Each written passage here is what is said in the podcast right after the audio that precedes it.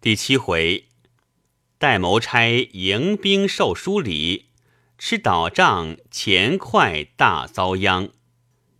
当下季之对我说：“你不要性急，因为我说那狗才穷得吃光当尽了，你以为我言过其实？我不能不将他们那奇人的历史对你讲明，你好知道我不是言过其实，你好知道。”他们个人要摆个人的架子，那个吃烧饼的奇人穷到那么个样子，还要摆那么个架子，说那么个大话。你想这个做道台的，那家人类衣服嘞，可肯不摆出来吗？那衣服自然是难为他弄来的。你知道他的家人吗？有客来时便是家人，没有客的时候。他们还同着桌吃饭呢。我问道：“这又是什么缘故？”既知道，这有什么缘故？都是他那些什么外甥了、表侄了，闻得他做了官，便都投奔他去做官亲。谁知他穷下来，就拿着他们做底下人摆架子。我还听见说，有几家穷候补的奇人。他上房里的老妈子、丫头，还是他的丈母娘、小姨子呢？你明白了这个来历，我再告诉你这位总督大人的脾气，你就都明白了。这位大帅是军功出身，从前办军务的时候，都是仗着几十个亲兵的功劳，跟着他出生入死。如今天下太平了，那些亲兵。叫他保的总兵的总兵，副将的副将，却一般的放着官不去做，还跟着他做哥是哈，你道为什么呢？只因这位大帅念着他们是共过患难的人，待他们极厚，真是算得言听计从的了，所以他们死命的跟着，好仗着这个世子在外头弄钱，他们的出息比做官还好呢。还有一层，这位大帅因为办过军务，与士卒同过甘苦，所以除了这般哥士哈之外，无论何等兵丁的说话，都信是真的。他的意思，以为那些兵丁都是乡下人，不会撒谎的。他又是个喜动不喜静的人，到了晚上，他往往巧地里出来巡查，去偷听那些兵丁的说话。无论那兵丁说的是什么话，他总信是真的。久而久之，他这个脾气叫人家摸着了，就借了这班兵丁做个谋差事的门路。譬如我要谋差事，只要认识了几个兵丁，嘱托他到晚上去着他老人家出来偷听时，故意两三个人谈论，说吴某人怎样怎样好，办事情怎么能干。此时却是怎样穷，假作叹息一番。不出三天，他就是给我差事的了。你想求到他说话，怎么好不恭敬他？你说那狗观察礼贤下士，要就是为的这个。那个戴白顶子的，不知又是哪里的使长之类的了。我听了这一番话，方才恍然大悟。季之说话时，早来了一个底下人，见季之话说的高兴，闪在旁边站着，等说完了话，才走近一步问道：“方才钟大人来拜会，小的已经挡过驾了。”季之问道：“坐轿子来的，还是跑路来的？”底下人道：“是衣帽坐轿子来的。”季之哼了一声道。功名也要快丢了，他还要亮他的红顶子，你挡驾怎么说的？底下人道：“小的见晚上时候，恐怕老爷穿衣帽麻烦，所以没有上来回，只说老爷在关上没有回来。既知道明日到关上去支照门房，是他来了，只给我挡驾。”那底下人答应了两个“是”字，退了出去。我因问道：“这又是什么故事？可好告诉我听听？”季之笑道：“你见了我，总要我说什么故事？你可知我的嘴也说干了？你要是这么着，我以后不敢见你了。”我也笑道：“大哥，你不告诉我也可以，可是我要说你是个势利人了。”季知道：“你不要给我胡说，我怎么是个势利人？”我笑道：“你才说。”他的功名要快丢了，要丢功名的人，你就不肯会他了，可不是势利吗？既知道这么说，我倒不能不告诉你了。这个人姓钟，叫做钟雷西。我抢着说道：“怎么不中灵气，要中利气呢？”既知道你又要我说故事，又要来打岔，我不说了。吓得我央求不迭。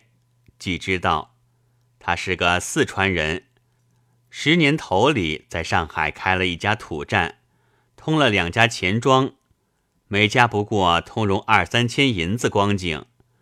到了年下，他却结清账目，一丝不欠。钱庄上的人眼光最小，只要年下不欠他的钱，他就以为是好主顾了。到了第二年。另外又有别家钱庄来兜搭了，这一年只怕通了三四家钱庄，然而也不过五六千的往来。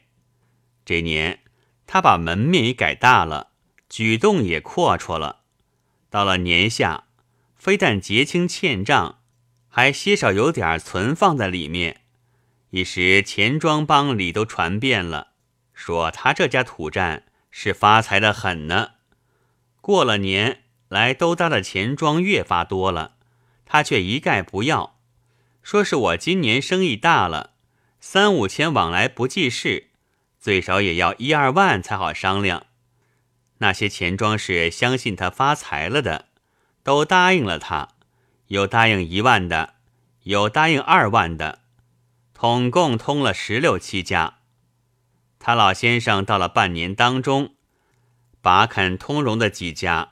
一起如数提了来，总共有二十多万。到了明天，他却少赔也不说一声，就这么走了。土站里面丢下了百十来个空箱，伙计们也走的影儿都没有。钱庄上的人吃一大惊，连忙到会审公堂去控告，又出了赏格，上了新闻纸告白，想去捉他。这却是大海捞针似的，哪里捉得他着？你晓得他到哪里去了？他带了银子，一直进京，平白的就捐上一个大花样的道院，加上一个二品顶戴，引荐直省，来到这里候补。你想市快要入官场，哪里懂得许多？从来捐道员的，哪一个捐过大花样？这道员外补的，不知几年才碰得上一个，这个连我也不很明白。听说和十八省的道缺只有一个半缺呢。我说道：“这又奇了，怎么有这半个缺起来？”既知道，大约这个缺是一回内放，一回外补的，所以要算半个。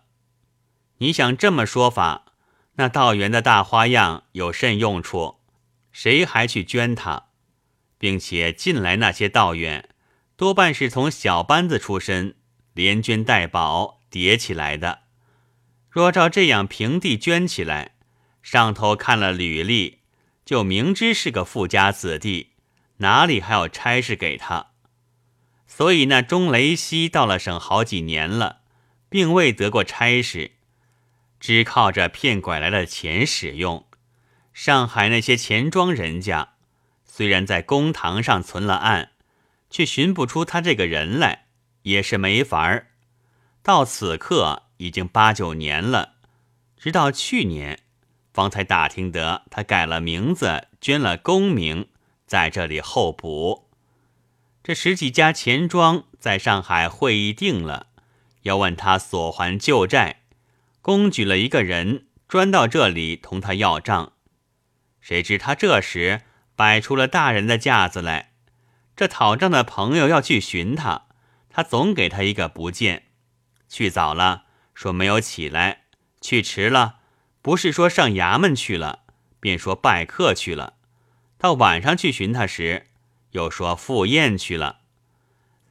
累得这位讨账的朋友在客栈里耽搁了大半年，并未见着他一面，没有法儿想，只得回到上海，又在会审公堂控告。会审官因为他告的是个道台，又且事隔多年，便批驳了不准。又到上海到处上控，上海道批了出来，大致说是控告职官。本道没有这种权利，去移提到案。如果实在系被骗，可到南京去告。云云。那些钱庄帮得了这个批，犹如唤起他的睡梦一般，便大家商量，选派了两个能干事的人，写好了禀帖，到南京去控告。谁知衙门里面的事难办得很呢。况且告的又是二十多万的倒账，不消说的原告是个富翁了，如何肯轻易同他递进去？闹得这两个干事的人一点事也不曾干上，白白跑了一趟，就那么着回去了。到的上海，又约齐了个庄家，汇了一万多银子来，里里外外、上上下下都打点到了。然后把橙子递了上去。这位大帅却也好，并不批示，只交代翻台问他的话，问他有这回事没有。要是有这回事，早些料理清楚，不然这里批出去就不好看了。翻台一言问他，他却赖得个一干二净。翻台回了志军，志军就把这件事搁起了。这位钟雷西得了此信，便天天去结交都署的巡捕哥士哈，求一个消息灵通。此时那两个钱庄干事的人等了好久，只等了一个泥牛入海，永无消息，只得写信到上海去通知。过了几天，上海又派了一个人来，又带了多少使费，并且带了一封信。你道这封是什么信呢？原来上海各钱庄多是绍兴人开的，给各衙门的刑名师也是同乡。这回他们不知在哪里请出一位给这都署刑名的相识的人，写了这封信，央求他照应。各钱庄也联名写了一张公启，把钟雷西从前在上海如何开土栈，如何通往来。如何设骗局，如何倒账卷逃，并将两年多的往来账目抄了一张清单，一起开了个白折子，连这封信在一起，打发人来投递。这人来了，就到都署去求见那位刑名师爷，又递了一纸催呈。那行名师爷光景是对大帅说明白了，前日上院时。单单传了他进去，吓得他昨日去求翻台设法。这位翻台本来是不大理会他的，此时越发疑他是个骗子，一味同他搭讪着。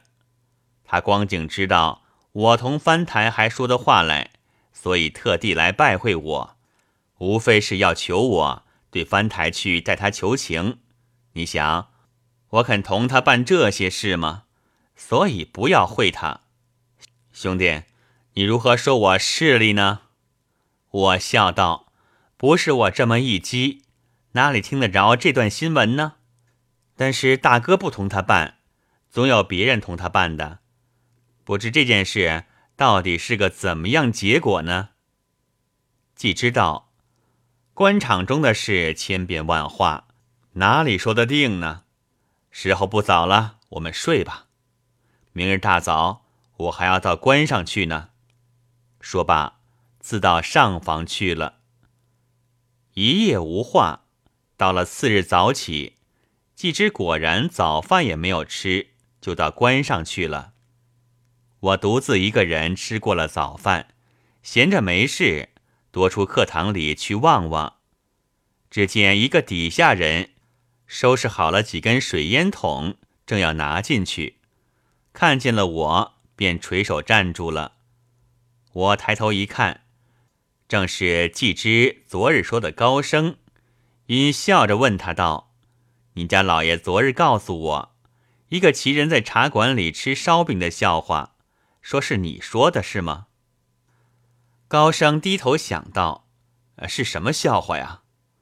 我说道：到了后来，又是什么？他的孩子来说，妈没有裤子穿的呢？高升道：哦，是这个，这是小的亲眼看见的实事，并不是笑话。小的生长在京城。见的奇人最多，大约都是喜欢摆空架子的。昨天晚上还有个笑话呢。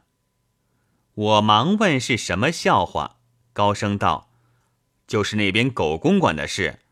昨天那狗大人不知为了甚事要会客，因为自己没有大衣服，到衣庄里租了一套袍褂来穿了一会儿。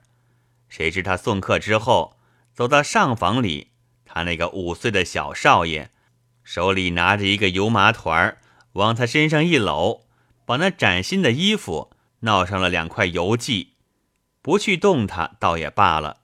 他们不知哪个说滑石粉可以起油的，就撒上些滑石粉，拿熨斗一熨，倒弄上了两块白印子来了。他们恐怕人家看出来，等到将近上灯、未曾上灯的时候。方才送还人家，以为可以混得过去，谁知被人家看了出来，到公馆里要赔。他家的家人们不由分说，把来人撵出大门，紧紧闭上。那个人就在门口乱嚷，惹得来往的人都站定了，围着看。小的那时候恰好买东西走过，看见那人正抖着那外褂，叫人家看呢。我听了这一席话，方才明白吃尽当光的人还能够衣冠楚楚的缘故。正这么想着，又看见一个家人拿一封信进来递给我，说是要收条的。我接来顺手拆开，抽出来一看，还没看见信上的字，先见一张一千两银子的庄票盖在上面，正是。方才误撤玄中里，又见飞来意外财。要知这一千两银子的票是谁送来的，且待下回再记。